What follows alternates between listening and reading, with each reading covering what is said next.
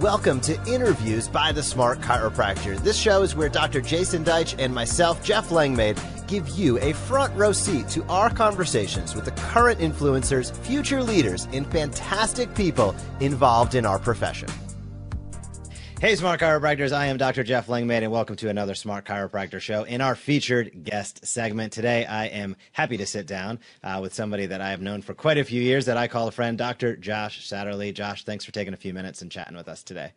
Absolutely, Jeff. It's my pleasure, as always. Well, I want to dive right in because many docs probably know you because of your you've taught a bunch in the movement based world you have a fantastic uh, facebook group dedicated to basically the concept of a clinic gym hybrid. Yeah. I'd love to explore that in detail.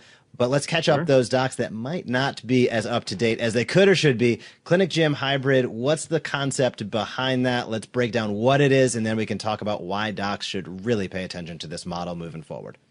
Absolutely, man. So uh, let's see. So back in thir- 2013, uh, maybe 2012, I was looking to say like, how do I expand my business? And as you know, being chiropractor, you are handcuffed to the table. You want to make more money. You better treat more patients. And if you want to take some time off to spend more time with the family or coach or whatever, coach the kids in soccer, cool. Just be ready for a pay reduction. I was like, that's a really crappy uh, choice, right?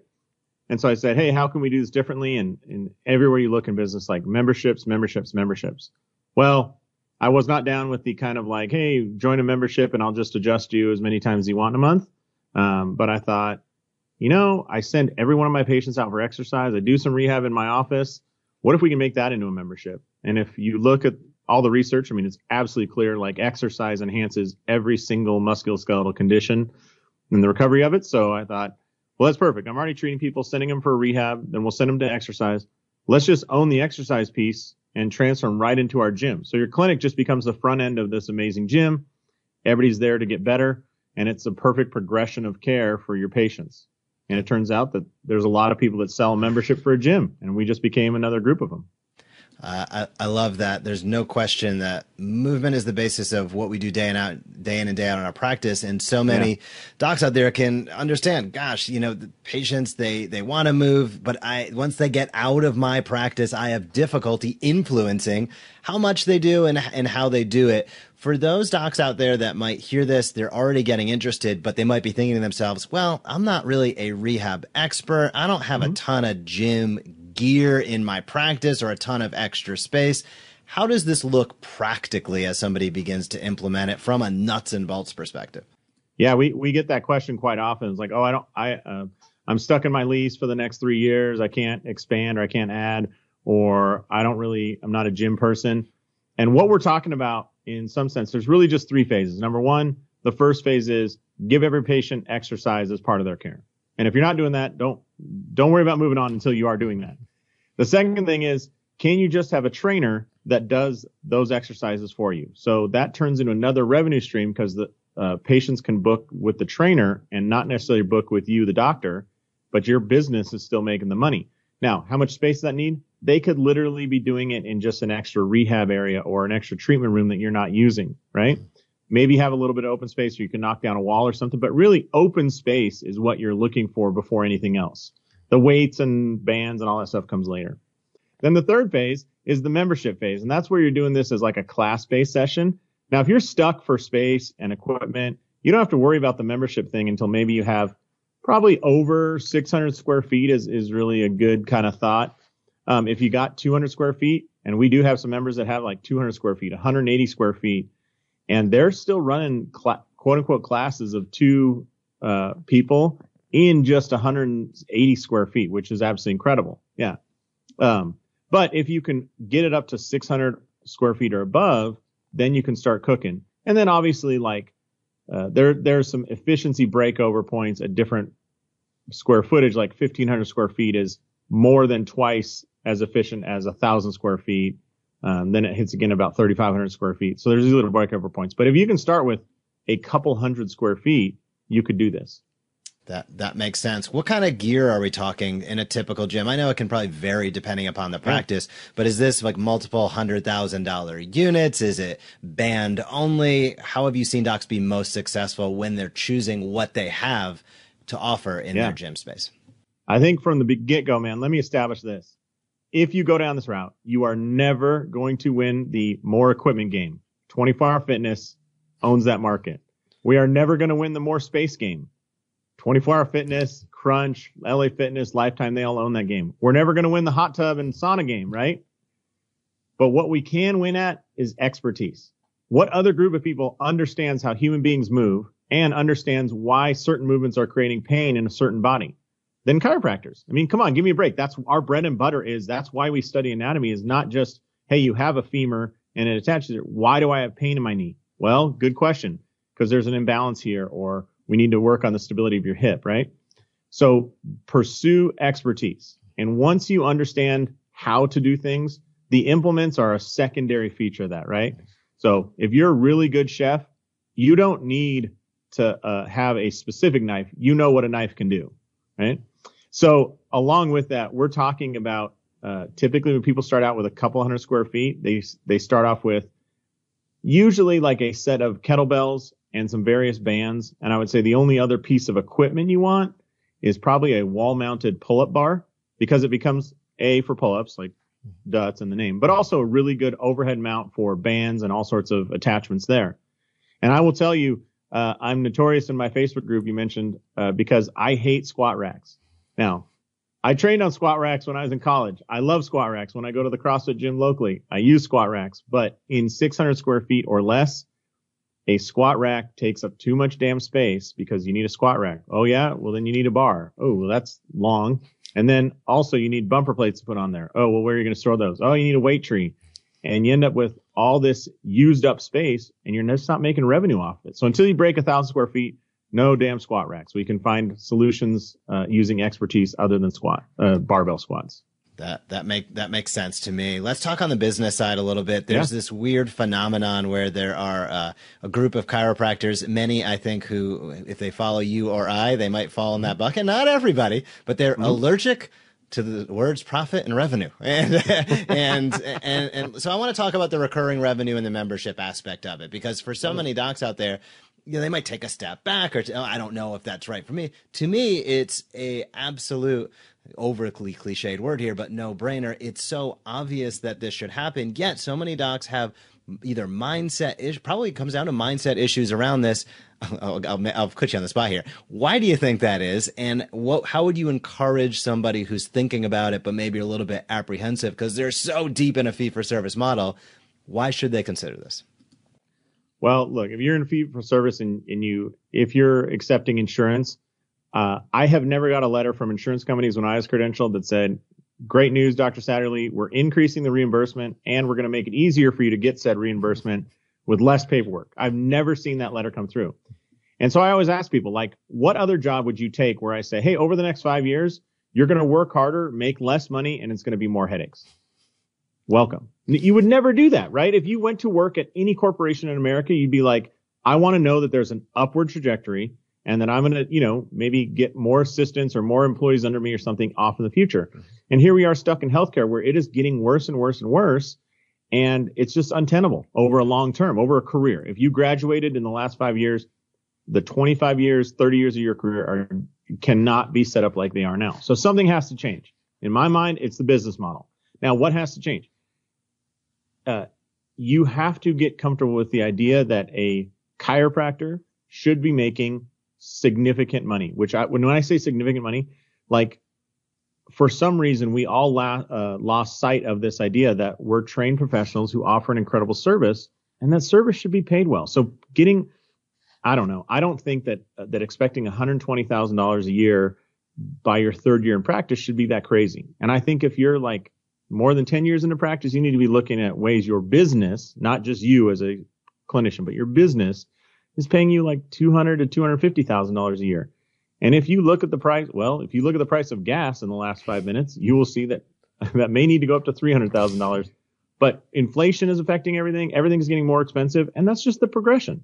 So to do that, what has to happen? Well, you got to have a business that makes money in addition to the hours you work. So you, as a business owner, are likely essentially an employee or a service provider. So you're like, hey, you're going to adjust 30 hours a week of patients. Great.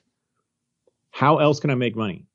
Well, in a traditional business model, you're stuck because the only way to make more money is either reduce the time you want to see people, which I think you and I both know there's a point where that just gets too low that it's no longer interesting for either party, or, or you need to work more hours. And I'm sure when you had kids, all of a sudden time becomes very valuable, right?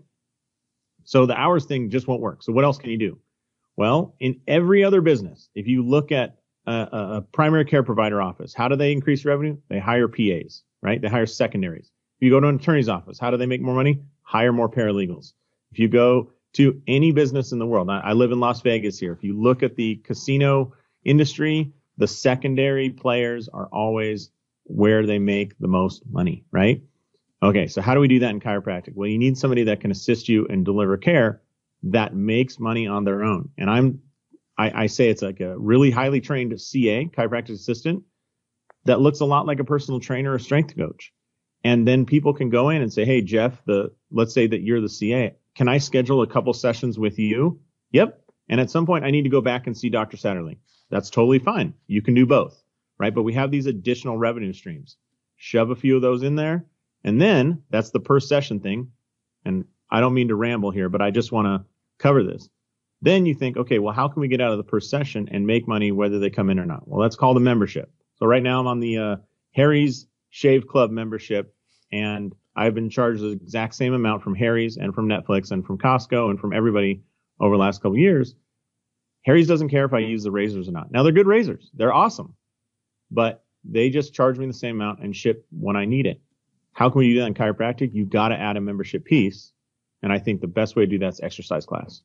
Yeah, I think that's a great answer. And if Harry's Razors is listening, yes, so you can send the check. I'll, I'll you know I'll put the uh, I'll, right, put, I'll yeah. put, my address in later. Drop it in the show notes. Yeah, uh, Jeff just wants to dip his beak into it. I mean, we're looking at five ten percent. Nothing big here. Nothing. Big. that's right. I'm I'm, yeah. I'm I'm firm, but I'm fair. I'm firm, but I'm right, fair. I respect that about you. let's let's talk. Let's dive into those numbers a little bit. So, okay. for when a doc is considering, okay, so there's a, a CA that act, mm-hmm. you know acts as and is coached and trained and provides mm-hmm. the service. That takes me. I can get to claw back some of my time, generate some revenue without having to have my hands on every single person that comes in. There's the membership option. How have you seen this work out in terms just of sheer numbers? Of course, there's variability, but what's the baselines? Yeah. Yeah. So as a principle of this, um, a really highly trained chiropractor, I'm sorry, a really highly trained uh, personal trainer, CA, can do about 80% of the skills that we can do as chiropractors. They can't diagnose, they can't adjust, but they can observe, they can take a history, they can take them through movement testing, they can do range of motion, they can do stretching, they can do muscle work, they can do rehab, exercise, a lot of things, right? So set it up that they do all those things. And what it means for the docs that we see is that if you're really cooking, about 40% of the number of uh, of patient visits you have will be able to transfer over to this CA. Okay, so if you're seeing 100 patients a week, that CA should be able to see about 40 a week. Now the reason it's it's less than half is the time is obviously different, right? A chiropractor sees 10 to 15 minute visits that that CA will probably need 30 minutes, right? But anyway, so 40% of that. Okay. So that 40% of reduction from the chiropractor means they can either spend more time on patients or book in the really complicated people that they're not willing to send over to that trainer. So 40% of it. So now you have this additional 40% of that service and it equals roughly, strangely, about 40% of the revenue. So if you figure for 100 people a week, you're making, let's just use these math, 10,000 a week um, off those visits. 40, uh, so that'd be 40% of that, $4,000 a week additional that that CA can add in. Then, um, just going for easy numbers here, if you think about all the uh, new patients you have in a month, if somebody's really cooking, we're seeing people that can get about one out of every five patients. These are new patients into that exercise. Okay. So one out of every five. So that's 20% of your patient base. So again, if you're seeing, I don't know, what, what do you see as the num- new patient numbers for people? Is like 20 to 30 a month? I think that's fair. Yeah. Say, say, yeah. yeah let's say 20, 30. Let's just say 30 people a month, uh, uh, 30 new unique new patients a month. So 20% of that would be six people that are going into that, um, membership based class exercise. So you're growing this tiny little gym by six people a month, you're going to top out in about eight to 12 months. You're going to run out of space if you, unless you have a bigger gym uh, on the backside. Yep, I, I I love that model. I love the recurring revenue model. I know you do as as well. Yeah. Why do docs need to pay attention to recurring revenue? Why should they have it on their radar that memberships and subscriptions are actually a good thing, not a bad thing, not only for their patient but for their business? Let's say on the business side of that, why is recurring revenue so, so important? And what, in your opinion, how would you describe to a doc why it's critical to their practice success long term? Geez, dude, there's so many reasons, but number one, stability, right? If you have a, if you look at Netflix, for example, right, it's membership, everybody's paying month to month. There's essentially no barrier to, to canceling. It's pretty easy, right? Their revenue every month is incredibly, it's, I, I, I can't remember what it is, but I think they, they pull on tens of millions of dollars a month and it's stable to less than a hundred thousand dollars. So in, in scale, it's incredibly stable and you can predict. Second thing, if you ever want to sell your business, and I don't, I'm not saying you have to, I'm just saying if you want to, it's so much easier to get an offer when you have uh, recurring revenue that you have a long history of getting and that you have a long future of receiving. Yeah. Who wouldn't want to buy that business, right? Uh, third thing, um, you make the same amount regardless of who services that.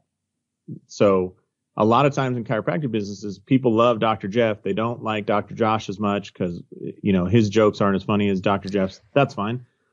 But if Dr. Jeff goes on vacation, it's like, well, I don't know if I want to go see Dr. Josh, blah, blah. And so half the number of people come in. That sucks. If you have a membership base, you are providing a service that anyone can coach and therefore anybody can fill it in. So Jeff wants to go on vacation. Josh gets sick with the flu uh, you know, you want to go to a, weekend, uh, you know, DNS C and it's like, uh, hey, I got to take off four days to do this. Cool. The numbers are going to stay the same. The product's going to stay the same. The business is going to operate the same. We know how to do this. It's not whether or not Jeff is there.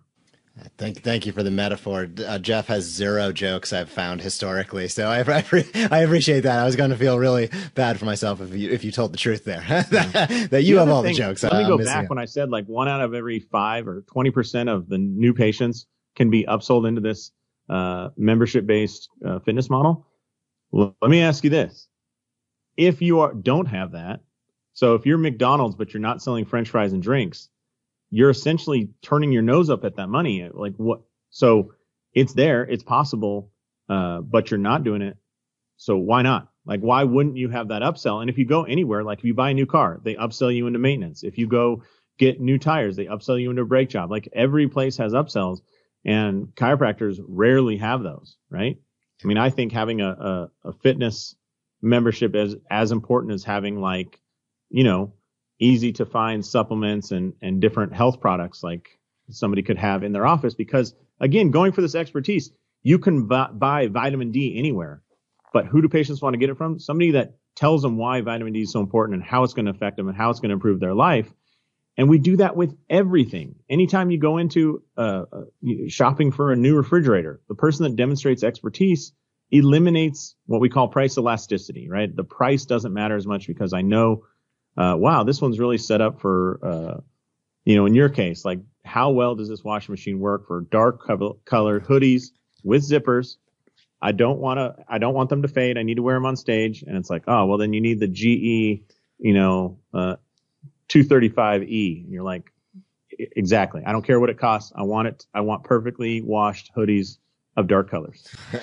I, I, I, follow your metaphor there. And yeah. so one, one of the things that you brought up right then that I'd love to dive into is there's so many docs out there that get, you know, their palms are getting sweaty. They heard yeah. upsell. They heard conversion. They heard, yeah. oh, you're selling. You and I talk about this stuff all the mm-hmm. time. For some right. bizarre reason, there is this like almost adverse reaction to it in some chiropractic circles as if you can only use those words if you practice a certain chiropractic philosophy and if you do another then you can't care about business right. or like yeah. what's up with that what's your take on that and and what do docs well, need to know to maybe shift and transform and open their yeah. mindset a little more yeah i'm i come from the mindset of like let's use the language that most people use to describe this thing so when it comes to say adjustments like a lot of people um uh, I have a friend that does like that Atlas orthogonal thing, and he does these crazy references. I'm like, listen, dude, does it need to flex, extend, rotate, or laterally flex? Like that's the only motions of the spine. Just tell me what it needs to do. Well, PIO is is this, and I'm like, homeboy, like let's just get clear. Like whether I'm a chiro or a physical therapist or an athletic trainer or a spine surgeon, we should all be able to say like this bone needs to flex, or sorry, this joint needs to flex, extend, rotate right, rotate left, whatever. And it's like this different professions develop different language, but I, I want to look at who uses the, the language most and who's making the most out of it. So I always tell people, if you grew up in the South, and I know that you live kind of near the South, uh, you go to any roadside cafe, they're going to have grits, right? And what is grits? Well, it's ground up corn mixed with broth, uh, and served in a styrofoam dish. Cool. How much does it cost? Dollar fifty. Cool. You come down here to uh, Las Vegas, where I live. I take you down to the strip. I walk you into a beautiful casino we go, the hostess is wearing a $400 dress. We go sit in some table and they start, they offer you this amazing dinner called polenta, right? They're like, oh, the polenta tonight, it's, it's fantastic. It's imported from Italy. And you go, what is it? Well, it's ground up corn mixed with broth and, you know, served on a beautiful platter. How much is it? $49. Okay. So you can sit there and say, like, I don't want to use the word upsell or I don't want to use the word sales or memberships and everything. Okay you're taking polenta and you're turning it into grits. You're, you're accepting less money for the same thing.